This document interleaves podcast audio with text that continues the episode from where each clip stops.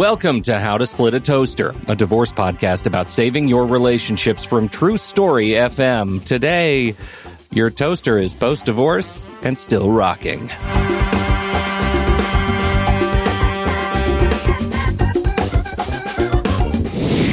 Welcome to the show, everyone. I'm Seth Nelson. I'm here with my good friend Pete Wright.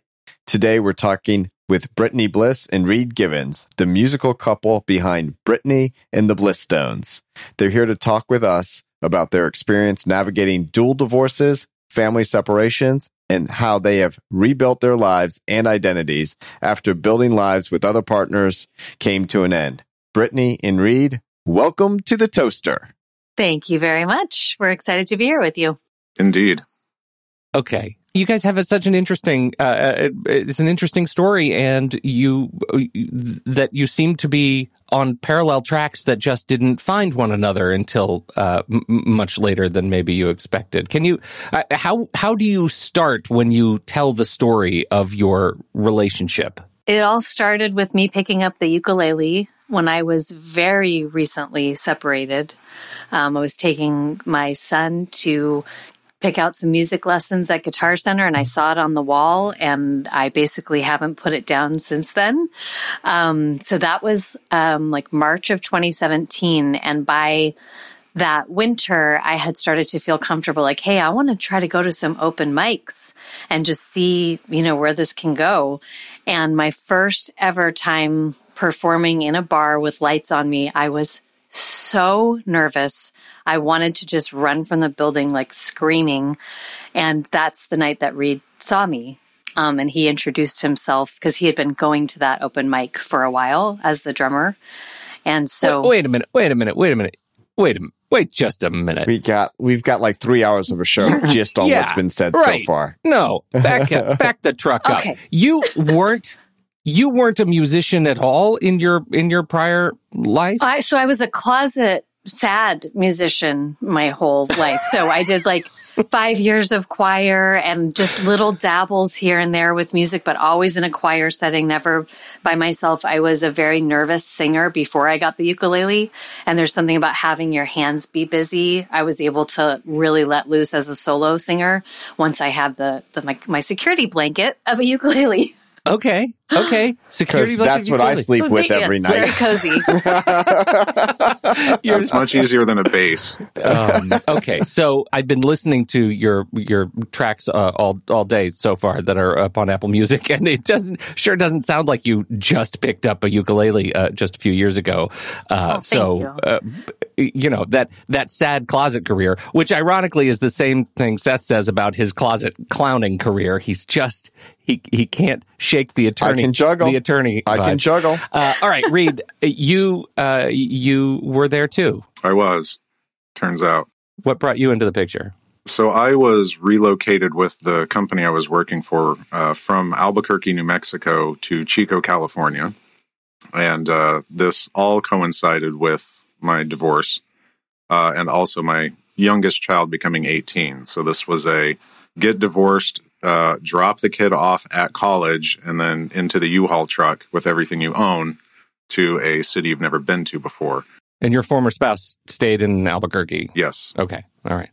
So yeah, music. I've been playing drums basically my entire life since I was five, um, but stopped um, when I had kids in my first marriage. It was not conducive uh, to spend a bunch of time in bars or away from the other person uh, at the time. So music just kind of became a thing not to do, and that didn't get along with me too well. So that was one of the commitments I made after the divorce. You know, music is important to me. Uh, I'm going to make sure to prioritize that. So that was one of the first things I did when I moved here. Is you got to find the other musicians. Um, being a drummer, it's a little bit tougher on account of no one wants to hear a 20 minute drum solo except maybe other drummers. So you need other musicians to play with. I just woke up this morning thinking, God, I'd love to hear a 20 minute drum solo. Absolutely. You know, so we're going to take a break. So Reed, go back there. We'll see you in 20 minutes. yeah, the singer songwriters have it made. They just show up with their guitar, play the Yeah. song. Everybody likes it. Um, Or dare we say ukuleles? or or ukuleles. so that was the first order of business was go to every open mic in town and look for the one that had a drum set already there.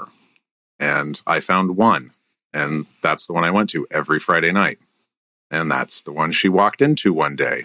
Wow. How long had you been going to this for before she walked in? About five months, I think. Okay. So, yeah, every Okay. Friday night. And uh, she is a very emotive player.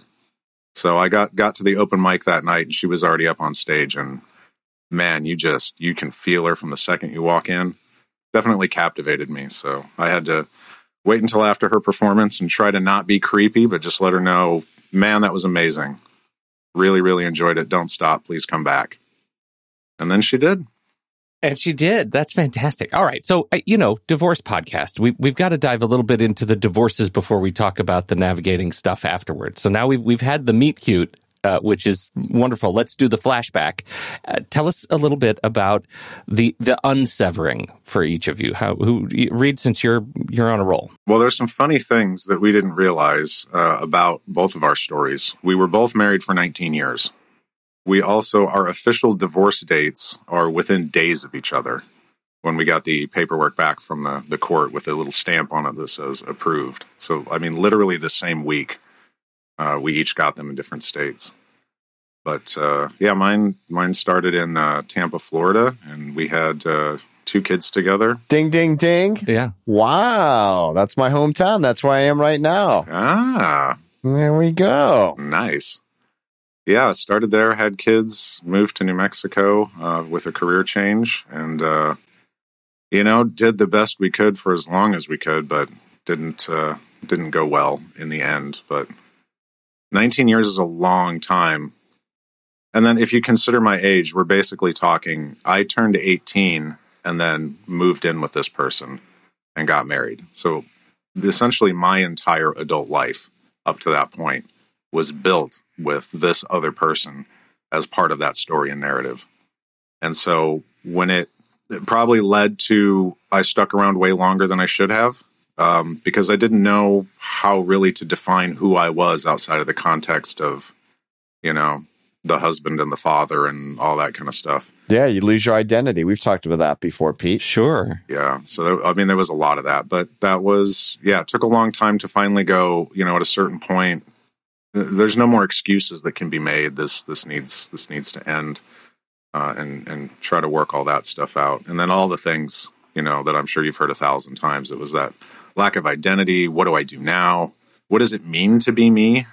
Yeah. and that coinciding with you know now i'm an empty nester at the same time i don't know how much to attribute where but that's pretty rough That's the thing I, I that hits me. I'm we're we're in the process of empty nesting. I have two, and one is in college, and the other one is on the way out the door, uh, still in high school. And I'm I'm feeling the weight of that experience. When you say we pushed pushed her out the door and then got into the U-Haul, um, that's that's a, a terrifying transition to have to wrap my head around for you on your behalf. I was I, I was actually thinking about that and wondering like I hope you didn't like take your stuff out of the U-Haul and jam it into the dorm room and then leave with all his stuff and then that's just going to be bad. It's bad news. Like, that's bad news. yeah, it's bad Yeah. bad news. No. Well, at least she had the cat with him for all Yeah. of this. She she came Well- out from New Mexico. emotional Oh, support cat I Yep. see. I see. Well, uh, Okay, so, now we're sleeping with a cat and a ukulele. That's what I got going on so far, Pete. All right, You're so Brittany, good your notes. divorce Accurate. your your divorce was swimming, super easy, no problems. Right? That's how yours went, right? Not so much of that. Yeah, because I described a unicorn. But keep going. I, I will say though, we we co-parent really well. Um, unlike Reed, my divorce was before my. I have one son with my ex-husband who's uh, 16, and you know he's about 11 when we split up. So I have been co-parenting with my ex, which so we have pretty different dynamics in terms of that because I still have a, a minor. But I essentially met my ex-husband when I was 20 uh, married at 24 and i left him three times in total. Two two moving out and one like over a weekend. So i i really tried um, every which way six ways to sunday to you know keep the family intact. That's what my focus was and my my spirit and my my vision for my life was it was just always so clear like this person is not he didn't sign up for the kind of ride that you want in life. and, you know, spending 19 years with someone and realizing they still would be perfectly happy, you know, to just sit back and let you dream for the family and achieve for the family is like I can't I can't have that weight anymore. So that third time was the the third and final, but um, we have a we have a pretty awesome relationship now as friends and people who you know spent that long together um, and you know really focusing on the dynamics that that brings to my son knowing that his parents get along. Yeah. Is is a real i mean that's just a gift i know we're giving him.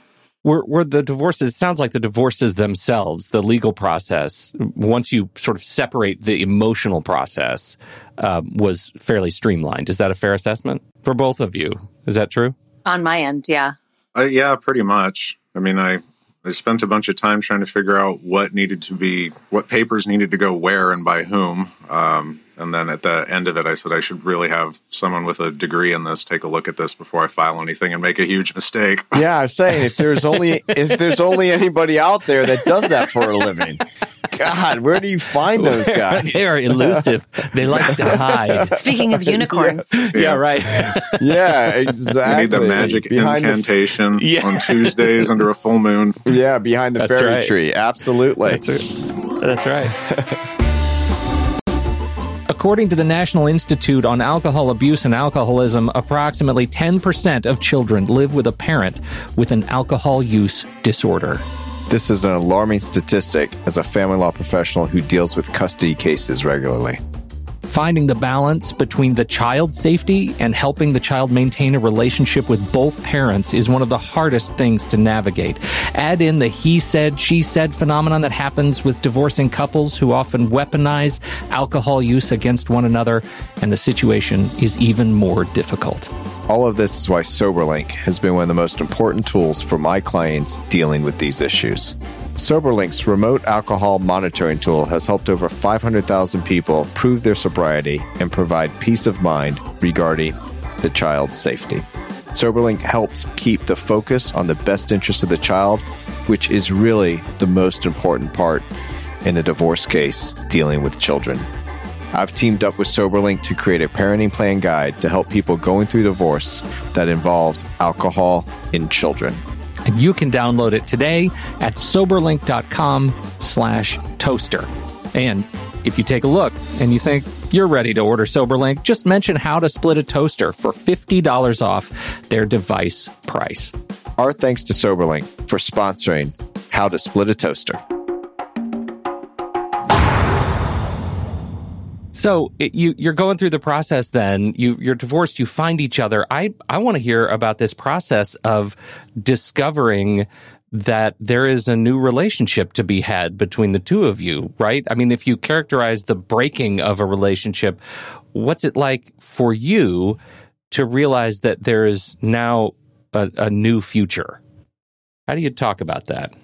Well, the first thing that comes to mind is that that weekend um, so two weeks after the first time we met, which was that very brief interaction of him saying, Hey, I really enjoyed your performance, which I really needed to hear that night, by the way, because I don't know if any of you have seen Annie Hall by Woody Allen, but when Diane Keaton's in the bar and she's like so nervous singing and like glasses break, like that's what I felt like. And so for him to say that was like really meant a lot. And you're like, I don't care if it was a creepy guy. It sounded good. I'll take it. Nice. take it step, from anyone. Step one, take what you can get. Yes. Okay, good. Noted for the show notes. Well, and there was, you know, there, I felt something when he, I didn't even get his name. We had a 30 second interaction. And when our eyes met, like I really did feel something. So really? the next time that we saw each other was two weeks later at that Friday night open mic. And I got there first and I signed up and I saw him walk through the door and I just, it's such a famous moment for us because we both can just like put ourselves there again. I just patted the little bar seat next to me and we spent till three in the morning together that night and the entire weekend. But wait a minute, I got I got a question. when, like, were you were you shooing the cat away? no, I was in a bar. No, they're in a but the cats don't drink, Seth. they don't. I need to talk to mine. That's adorable. Yeah, there was this spark that was kind of naturally progressing that second time that we met. And so by the end of the weekend, we kind of both knew already that there was something there and we were both completely terrified. And we kept what what did we do honey about that? We kept talking to each other, right? Yeah. I mean, there was, I can't remember the comedian, but he, he made this joke where he's like, dating should be, you know, kind of like playing poker where you, you just bring all of your issues and, you know, well, you got that. I can raise that. I can beat that. I've got this problem. Got this crazy. Yeah, know? right. I'll one up you on my problems. That's a good way to land Uh-huh. people, land a spouse. Uh, we we almost did that kind of. I mean, both sides of that though. It was like you know these these were some of the challenges. These are what I'm aware of that I don't want to do again, and like had this really almost oddly frank conversation about if this is a relationship and we're both a little gun shy about it. What does that need to look like, or what do we think that needs to feel like? And you know, anything we could think of to try to somewhere between, I guess, reassure ourselves or let the other person know what level of crazy they're going to be dealing with if they sign up for this. Right, because we're all crazy. It's just it's just a level. I like that a lot. It- matter of degrees. Yeah. The only normal people are the people you don't know very well. It's one of my very favorite quotes. That's really good. so, how does it come up that you figure out that you were divorced relatively within the same week? Like, were you guys celebrating them individually with cakes? What was going on there? That was three months ago when we were filing for our marriage license for the state of Nevada. We didn't whoa, know. whoa, whoa, whoa. We knew you they didn't know? we, we knew they happened around the same time, but we didn't know they were two days apart. So we we just found that out like three months ago.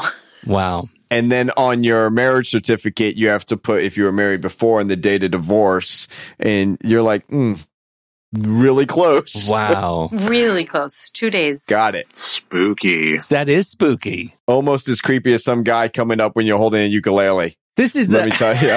this is the, you know, I'm a big movie guy. So this story, somebody needs to write this story. Like this is, uh, I know, like I can already cast it. Like somebody's in this in my head. This is a big thing. This movie, it's going to be huge. Oh, Well, now we just have to get famous so people want to watch that movie. yeah. Keep keep streaming that music. Yeah, right. Keep That's streaming the music. I'm just playing it overnight. I'm looking for the cameo on the podcast. That's what I'm hoping for, Pete. this is going to be this podcast is going to take up like a quarter of the movie, the experience. It's just, yeah. okay, so you guys meet though, and you have this weekend, and you basically, it sounds to me like you're being open, honest, and vulnerable. And that's freaking terrifying, especially after you've gone through a divorce where everything could still be raw, or if not, you just picked off that scab and let's pour, pour some salt in it. But it sounds like you were each doing that to yourselves to explain where you were coming from, not at each other. Is that a fair assessment? That's very well said. Yep. how did you get the courage to do that? Or another way to say it is, what the hell were you drinking? Lots of kombucha. Kombucha. It's, it's, it's very natural, very natural. Look, I this is I think that question is is I I think it's really uh, important for, for me and uh, as somebody listening. This whole idea of the the fact that you're you're trying to to wander through the fear while the emotions and chemicals are making time speed up, right? Like that's the that's the thing that like ev- it feels like this second relationship. Everything I've heard is and and I'm I, I'm not divorced, so I'm I'm the vessel for learning that everything speeds up in a new relationship, but you're be, you're dragging something behind you. Yeah, that's a good way to put it. Um, Half half life. yeah, that's a. We got this one from from Will Smith, I guess. We read some article somewhere that said that he, uh, in when him and Jada first got together, they actually went to counseling pretty early on. Uh, the I guess the idea is kind of like preventative health or preventative maintenance, right? Get in there before you need it, and so that's something we've been doing for a while. So I mean, we've been together for five years, and for three and a half of those, we've been in No, couples I think therapy. it was nine months. We started therapy at nine months. oh, first disagreement, Pete. Let's I see how This this goes. on the show. This is going in the movie for sure. um, but that's that's a term that we got from from our therapist. She calls it the half life of the previous relationship, and having that Oh, language. talk about that. having that language. I don't understand that. So it took us 19 years to develop whatever conceptions we have about what it's like to be married. Um, so now that we're in this second long term relationship, there's a good chance that we're going to assume how to behave or how to interact or the expectations of the other person based on, you know, two decades of experience with a different person. And so sometimes the either our own, you know, trauma or expectations or whatever can be projected onto the other person based on those old things and not based on the person you're actually talking to right now in this situation about this present thing.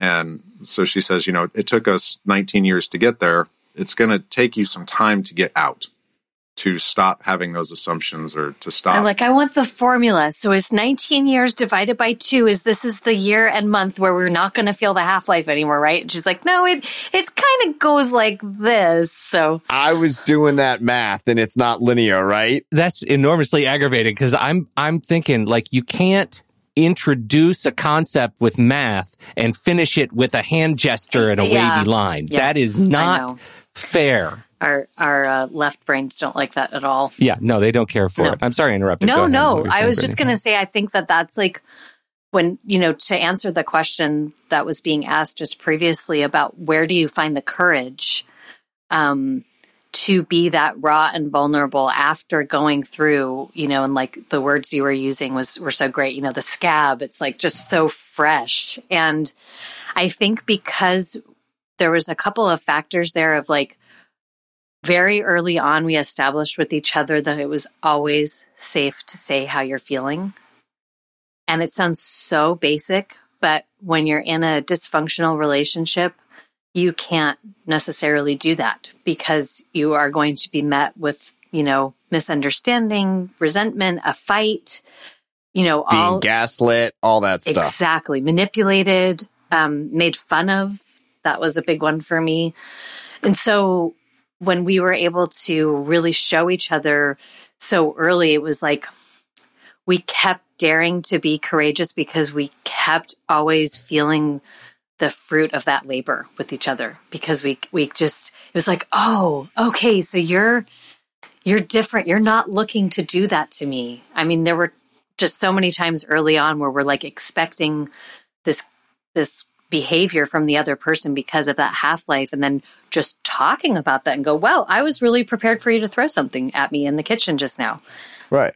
Right. I'm picking up a knife and you're thinking he's about to stab me and he's like, I'm making you a salad. yep how quickly we back ourselves into a corner with no threat at all, right? This Yeah. ghost threat.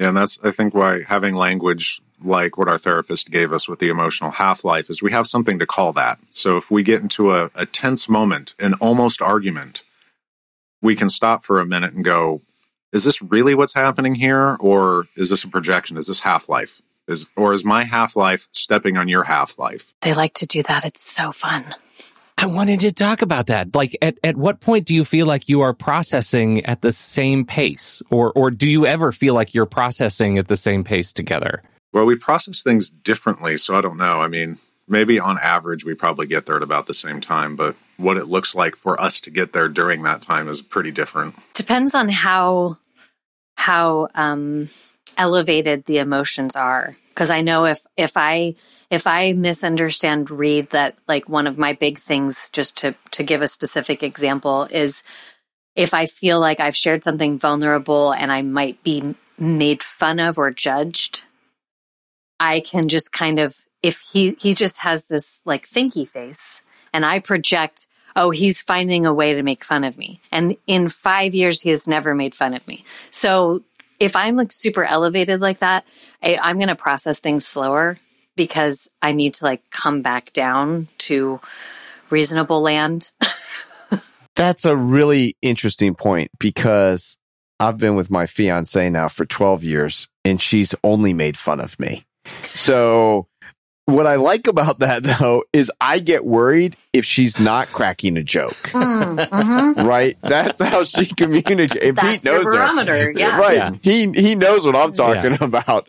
So, but I know that she's just always trying to go for the joke and make me laugh because she says there's almost nothing I like more in the world than making you Aw, laugh. That's cute. right? Even if it's at, at myself, which is quite often, but you also need to understand who's giving the message and how you're receiving it, right? hmm I, I I just have to ask the reciprocal question here because uh, Reed, you were just informed that you have a thinky face. Uh, would you like to to respond in kind? This is a, a well known thing for me. This was my probably my best friend still to this day. We ran a business into the ground together. Um, and I, Outstanding. so we were sharing an office way back in the day. Um, and something was going on in my personal life that I can't remember what it was at this point, but I remember I had to go outside and have this very difficult phone call. And I remember walking back in feeling like I was just exuding so much negative energy and like it must have been written all over my face. And so I look at my friend and I'm like, I don't think I've ever been this mad in my entire life. And he goes, Really? Because you look exactly the same as you do all the time. so there's, yeah, I'm not the most expressive person, which is fine because I'm the drummer, right? I'm in the back, I'm sitting down. It's good. I'm the lead singer. I have all the Reed. personality. Yes. Reed, I wish I had the talent that you have to keep the same face because I've done trials now on Zoom and it's distracting because the other side will say something and the judge will say something and I see the response on my face. Yeah. It's not good. It's really bad. And before Zoom, I was in You had court no idea. in a ju- Oblivious. and a judge, I did, and here's why: is a judge looked down at me and said, "Well, I can tell by the expression on your face, Mister Nelson, you think the court's ruling is improper." And I was Mm. just like, for a second, and I just had to go with the joke. I said, "Your Honor." My facial expressions have been getting me in trouble with my mother across the di- t- or kitchen table since as long as I can remember. And she laughed and she goes, "My mother hates my handwriting." But I, I literally have to focus to be like Reed. yes. well, but it takes it. It is one of those things like tiny, tiny Zoom window, Seth. Tiny window, Seth. is, uh, a, is somebody that you have to get to know that you is the gift of the hmm. pandemic that you actually have to do that. But but new partnership like the the experience of and the intentionality that has to really go into getting to know this other person even if only to supplant those old habits and those old expectations Right. is incredibly important. It is it's what i'm hearing at least. Yeah, there was so much of trying to make sure that we weren't going to fall back into what we had just left, right? We left for a reason. If we thought it could have been better and we worked it out, we would have stayed, and we did several times. But the other part of it is just like it's it's not just that, but it's also where do I want to go? That's what that was my question. So it sounds to me you guys are focused on this half life, but to me, at some levels, I feel like you're inviting your former relationship into the current one. So are you working to keep that out and you're just talking about you, but not your former spouse? Does that make sense? It does make a lot of sense. So it's it's definitely like, oh, this is a pattern that I'm recognizing that I developed in my last relationship, but not not bringing that other person's energy in. It's like, oh, I'm noticing I'm feeling, you know, threatened or scared and it's because it's triggering this certain memory. But I think that actually, if you don't identify that, because if you're in a relationship with someone for 20 years and you don't talk about that stuff in your next relationship, those ghosts will be there so much stronger because you're not even identifying that you're bringing that baggage with you and you're, you know, that's wherever you go, there you are, which is another favorite saying. But yeah, I think um, for us, it does feel like that's how we stay current, paradoxically, is by talking about those things that get triggered from the past. Yeah, we recently, like, it was a defense mechanism for me to be successful in the previous relationship to make sure that I didn't say the wrong thing at the wrong time. And I mean, to a certain extent, that's every relationship, right?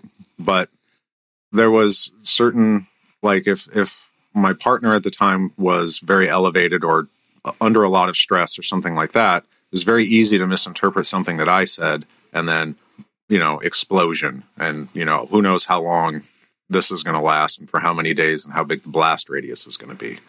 So it was, you know, if I'm unsure, I need to be reserved, quiet, say as little as possible until she could calm down. And then maybe we could talk about it later. What we've recently discovered that doesn't work with Brittany. But that's what I, so if, if she is under a lot of stress or something, and I'm trying to, you know, just chill out to not give her any more to worry about, that can actually feel like distance to her and stresses her out. Exactly. It makes it makes it worse. And you know, that was the thing and it took us a while to figure that one out, you know, by running up against that a few times until we go, "Oh, okay, that's what's going on." But I, I guess back to what Brittany said earlier, it was that very early decision that it's always safe to share what you're feeling allows us to have conversations like that, even if we don't know what's going on. Yeah, I, I hear that because once this was many years ago. My fiance goes, I don't understand what happened in your last relationship. You get along with your former spouse. She's absolutely wonderful, great. She just had all these compliments. And I said, Well, you know, the joke is, well, I messed it up, which I actually thought is a true statement. And she goes, But I just don't get it. And I said, do you know when I tell you my chest feels tight? And she's like, Oh yeah, you're like horrible. That's like when you're at your most stressed and that's actually a code for now because sometimes if I, my chest is just tight i might not be able to vocalize and say what's bothering me but i can feel it and so now i just say my chest is tight and and my fiance knows what to do right whether it's give me a hug give me space like whatever it might be mm-hmm. but i told her my chest was tight for three years and she was like, "Oh shit, I would have not put up for that for three years. like, are you kidding me?" Mm, but I, yeah. I and you know, hey, I'm a wordsmith, I'm a lawyer, right? I would get tongue tied and tight and not even know how to express what I was feeling. And I can still feel that emotion physically. And then if I breathe, if I calm down, if I do all the things that we talk about just to get in the right headspace to then say, okay, I think this is what's going on. So do you have like little triggers that you can feel and then you can quickly express so you don't explode things with your in your new relationship? Yeah, we have a little saying, I have a weird. I have a weird. I and we've sort of borrowed that too from this next part from Brene Brown of like, I'm making up a story. I'm making up a story right now that I just really pissed you off because you wanted help with dinner and I just want to play the piano. And then we'll talk about it. So we have that little like that's like a heads up to the other person like hey the next thing out of my mouth might make zero logical sense and i'm having some strong feelings i think so it's so great to have that container that that shared language with your partner like you were just describing with the the tight chest we do that too and we've been doing that with our kids this whole idea of like we're all the star of our own movie and sometimes you need to look around and see if you're just a supporting cast member right sometimes you've got to see you, have got to be able to read read what's on screen right now. It's it might not be about you this time. Mm, that's yeah, that's a good, good, point. Yeah, yeah. A friend of mine, they they've from the outside looks like they've had a perfect marriage the entire time. Yeah, but they have they their trigger word, I suppose, that's kind of similar to ours is they call it the circle of trust, which basically means I'm about to say something that's going to sound really critical of you. Yeah. Mm. But you're going to, you know, the intent is not to be mean to you. The intent is to try to bring this to your attention and maybe have some dialogue around it. And so it's it's interesting to me that, you know, depending on the scenario you find yourself in, that seems to be a really handy way of doing it and I keep seeing that crop up in different places, you know, this this prefix, this predefined if I say this, like you were just talking about, my chest is tight you know, I don't have to know what that means, but it informs the other person, right? If this gets said, it means something else. And that's easier to remember in the moment when you're stressed out is what's the phrase? That's right. Instead of what am I actually feeling? Mm-hmm. Too many people lampoon having a safe word. I'm telling you. Yeah. There are many contexts other than, you know, yes. that one where a safe yes. word comes in handy. Totally agree. But I tried like double bacon cheeseburger. It just doesn't no. like work. No. You know? Avocado. no, it doesn't really work. Are you hungry? Do you want a snack? you know, I, I have a I have a thing and I'm sure I'm sure there are many ways from Sunday that this isn't healthy, but we have a thing in my marriage where if there's something that's really on my nerves that my my wife's doing and I it just I need to get it out and I know it's going to come off as critical or judgmental, we always start with is there something you really hate about me right now? And she knows immediately that I'm going to ask her to change something about her life, but that she gets a free crack at me too. Mm. And so as wow. long as it's reciprocal, the balance of sort of emotional power is maintained and we're totally even because I get, get off my chest my thing and she a- is able to just have a freebie. Anything she wants, I, will do it. I'll do Can it. Can you say that one more time? Which part? Is there something about me that is driving you crazy right now? Is that what you yeah, said? Is there something about me that you can't stand right now? Like, is there anything that I can change right now any saving. Brittany's like taking massive notes over there. I know. I'm saying that three I, times tonight. It, is, it was so scary uh-huh. the first time we tried it, but it was one of those things that just it it, it created balance mm, for us mm-hmm. that just made it one of the I mean, and it can be the bigger the small things. The smallest thing in the world that bugs me to no end. It is a huge button.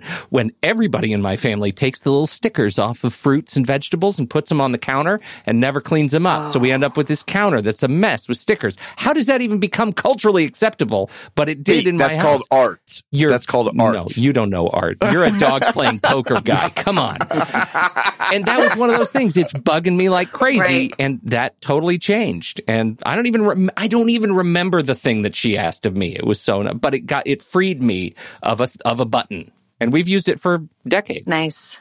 You know, I would say one other thing that just popped into my head that I think is worth making a note of, especially since we have an attorney in the in the room, is one thing that Reed and I have um, often pointed to as something so refreshing and relieving in our dynamic is that unlike both of our previous marriages, neither one of us is ever on trial. So Reed has a lot of experience in his last relationship with things that were said in the heat of a moment or things that were said that were misunderstood and then not being able to move past that because that's just ammunition and like opposing sides of a court case, right? It's like, nope, but so you said that. So, wait, this. Brittany, you're saying you're saying when I'm in an argument and she says, "Will you stop deposing me?" and when I say, "I will," when you just answer the fucking question, that's what you're talking about, right? right. okay. Right. You know, right. asking for a friend. I'm just saying. right. Yes. Yes. Okay, but I do have a question because we're talking a lot about our relationship with each other. But as we all know, we have extended family, we have kids, we have friends that we go out with. Sometimes we go out with people for business purposes, and maybe you're just got to be there, but you don't really want to be. So I think there can be a lot of miscommunication on what one of you may or may not need in those different settings. So do you guys talk about like, hey, you know, that creepy uncle's coming over we got to deal with them. I really get stressed about it. I need your help with this. Do you have those conversations? Because those types of interactions with others can trigger you. And then if your spouse or your loved one, the person you're in a relationship with, isn't supporting you when you're being triggered, now that external factor has become an internal factor in the relationship. Yeah, I think one of the big biggest examples of this is um, Reed's like co-parenting relationship with my son. So I'm, you know, Michael's mom and Reed is now the stepdad. And so there is this power imbalance of like, yes, there's two adults in the house, but only one of them is my, my real, you know, parent. And so, right. but since Reed has been with me for five years, there have been uh, numerous times where, you know, Michael and being a teenager boy and like trying to push those boundaries. And I can absolutely like pull Reed aside and be like, all right, here's what I think I want to do, like discipline wise, parenting wise. And like, this is what's stressing me out is like, I feel like I'm being a bad mom or like talking through all those things and then having, you know, Reed Reed's perspective. Because he doesn't ever try to like butt in the relationship between Michael and myself. So, which is great because they have a wonderful relationship, but he does support me. And I, and there have been numerous times where I'm like, Hey, I'm, what would you do with your kid in this situation just to like bounce those ideas off of? That's the first thing that came to my mind. she is much more outgoing and extroverted than I am. So we have some general, I mean, we've had conversations about that before. It actually came up recently because um, our album release party is the same day as our wedding reception uh, at the same venue. And if that doesn't sound like a really fun thing to try and organize those two events on the same day at the same location, let me tell you, give it a go. Did you have no control in the scheduling of said events? It sounded like a great idea four months ago. No, I, I mean, you Yeah, definitely have totally control fair. over one of those. You can decide when you're getting married. Okay, album release release date. I don't know. Okay, Sounded like a good idea at the time. they just they just lined up and it sounded great. We already have the venue. Yeah, no, it's going to be a hell of a celebration. Like, focus on that. Like, all the stuff leading up to it, might feel like a disaster, but yeah, it's going to be great. yeah, we were kind of going through the planning of it and we're, you know, what are we going to do during the wedding reception at this point? And I don't remember exactly how I phrased it. Um, but it was basically what I was attempting to convey is I haven't myself been to a lot of wedding receptions. And when I do go, because I'm typically very introverted, I go for the shortest amount of respectable time possible and then I bail quickly. So if there's normal events that happen at these, I'm not sure what they are. So I'm not very good at planning this section and I need to rely on your expertise more. That is not how it came out of my mouth. right? Because that that sounds to me like a two drink minimum and you're out. Okay, but It sounded awesome, actually. Just described a, my dream. That's how I work. all right. How did how did it come out? I can't wait to hear this. What I heard is I don't like fun. I don't really want to be at this event, and you're going to have to entertain everyone while I scowl in the corner. So that that was not cool. I don't like fun. Name of the show. so that was that prompted another one of those okay right this is my wedding reception as an introvert you get generally speaking right we're all we're all on the spectrum um, but in an introverted kind of state if you don't feel prepared it generates a lot of anxiety right it's not that introverts mind being around other people it's that if we're not prepared for being around a lot of other people. If people are going to come up and make small talk and we don't know what kind and we may not have material for it and we don't have a good that's stressful, right? Whereas more extroverted people can off the top that. of their That's head kind of stuff. Yeah.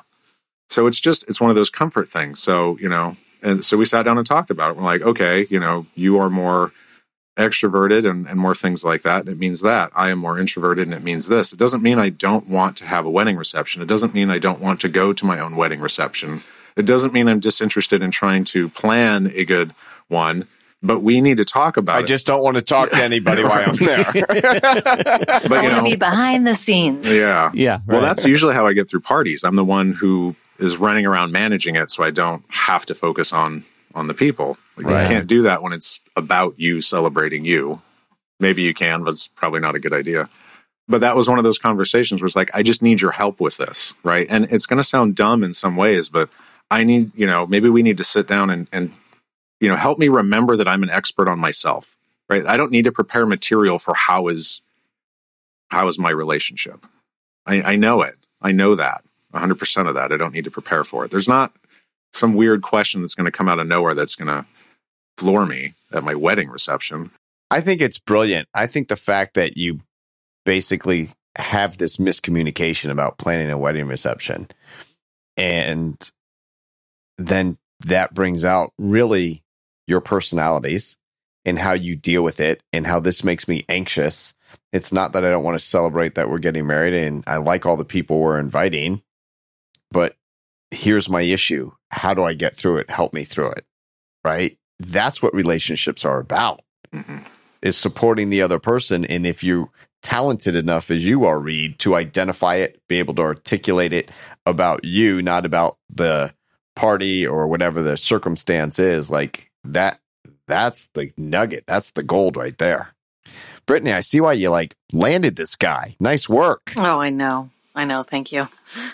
Very pleased. I, uh, I, I got, I got one more question. One more question, and that is: you find each other, you find each other under the spotlight in a musical theater number. I have to imagine in my head, and there's a chorus, and all everybody else in the bar turns and starts singing in harmony. That's what's happened right now in the movie. Yes, please. And uh, now you're on the uh, just right on the cusp of releasing your first album together. Yes. Can we talk a little bit about what it's like to transition from 19 years of marriage with a partner that is dissolving over a, a part of that marriage to now five years of a relationship and some of that in a marriage where you are also working together?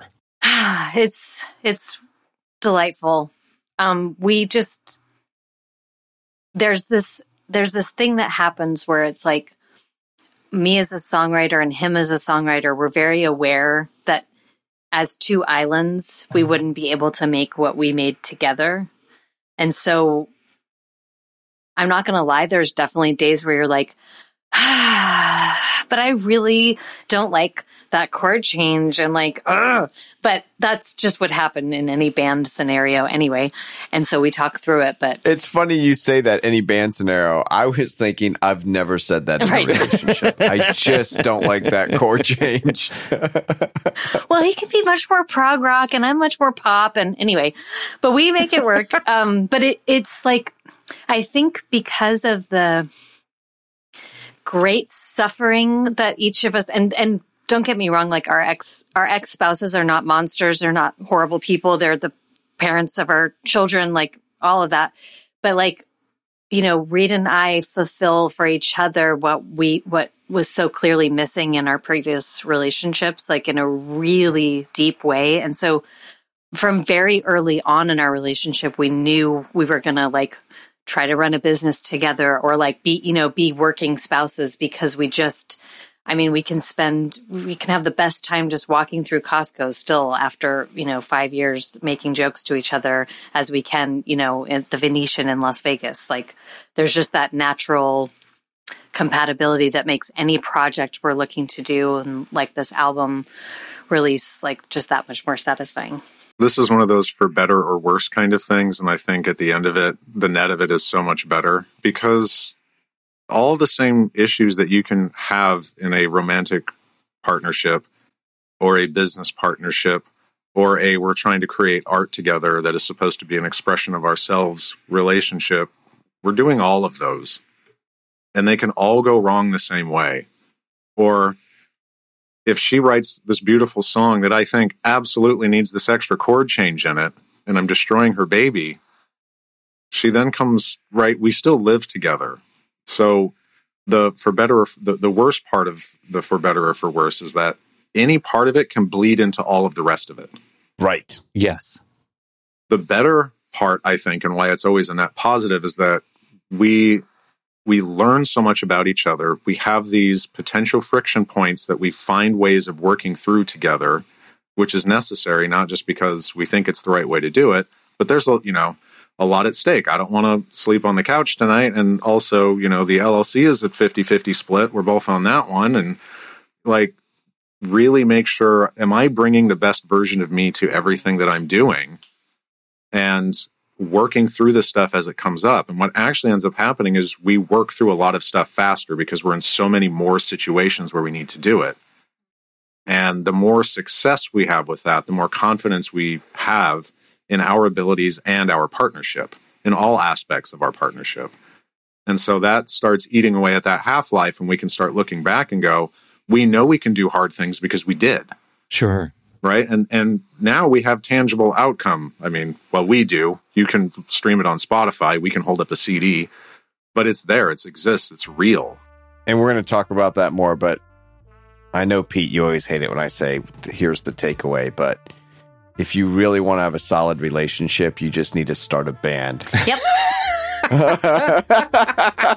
hey, everyone is musical. You just find the right instrument. Uh, this is this has been great, you guys. Thank you for for sharing your uh, your experience and uh, your hard won wisdom, and soon uh, your music. Well, I guess now your music. Links in the show notes. We'll put uh, uh, links to the to where you can find Brittany and the Bliss Tones in Spotify and Apple Music, and uh, the album. By the time you hear this, it will be only days away Yes. from three days away. platforms. Yeah. So pretty exciting. Awesome. Pretty Thank you for having us. do you have do, do you have a favorite? I think Mermaid. I think Mermaid is is my favorite uh, from that album. I uh, I was gonna go with La La Love. What's funny is we wrote the songs together during COVID. I mean, some of them are older than that, but when we really sat down and we're like, this is now going to be an album and we're going to start tracking instruments, it's what, well, COVID was happening. So it was just her and me. We wrote all the parts for all the pieces. Any instrument we can't play, we found somebody on the internet, commissioned them to play it. So, like the cello player is from the uh, Philharmonic Orchestra out of you know Italy, and you know any all over the world, which is really cool. That's where I get my cello players. Pete. Absolutely, So, Yeah. always When one, as one does. as one does. yeah, so we finished the album, we got it recorded, and uh, then restrictions started to lift, and it's like, okay, we can get a live band back together, and then we did, and now we've got all of these um, really talented musicians that we found here locally, who all play their instruments better because they're experts at them than the ones that we wrote um, in the album. So when we play it live, it sounds different because the parts have evolved. Sure. Um, and so I, I, I, I love Mermaid. I think it's a great song. It is one of my favorites. Um, but right now I've got La La Love stuck in my head, uh, mostly because of the way we're doing it live. Like Yeah. that song just got, it's so much fun, especially when the trumpet player shows up. Oh, Found found itself. it's neat. Yeah. That's fantastic. Well, can't wait. Got to listen to it. Oh, yeah. been, been listening to it all morning. It's fantastic. no, I'm telling the listeners, Yeah. you got to listen Totally. to it. It's great. Thank you Yeah, so much. Totally. It's really great. Thank you guys so, so much for joining us. We sure appreciate you uh, both for being on the show. Uh, uh, Brittany, uh, Reed, where do you want to send people? Do you have a do you, do you have your website? Where do you where do you want to point people before we let you go? Yeah, the website is the best place because there's links to everything right there. It's um, Brittany, B R I T T A N Y, and the Bliss Tones, B L I S S T O N E S dot com. Beautiful.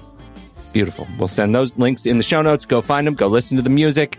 Thank you, everybody, for downloading and listening to this show. Don't forget, we want to hear your divorce questions. Just visit howtosplitatoaster.com slash questions and share your story. We'll do our best to address it on the show.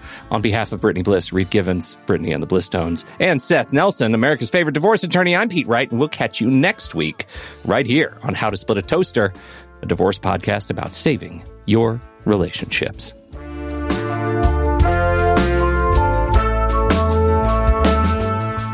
Seth Nelson is an attorney with Nelson Koster Family Law and Mediation, with offices in Tampa, Florida. While we may be discussing family law topics, How to Split a Toaster is not intended to, nor is it providing legal advice.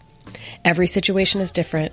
If you have specific questions regarding your situation, please seek your own legal counsel with an attorney licensed to practice law in your jurisdiction. Pete Wright is not an attorney or employee of Nelson Koster. Seth Nelson is licensed to practice law in Florida.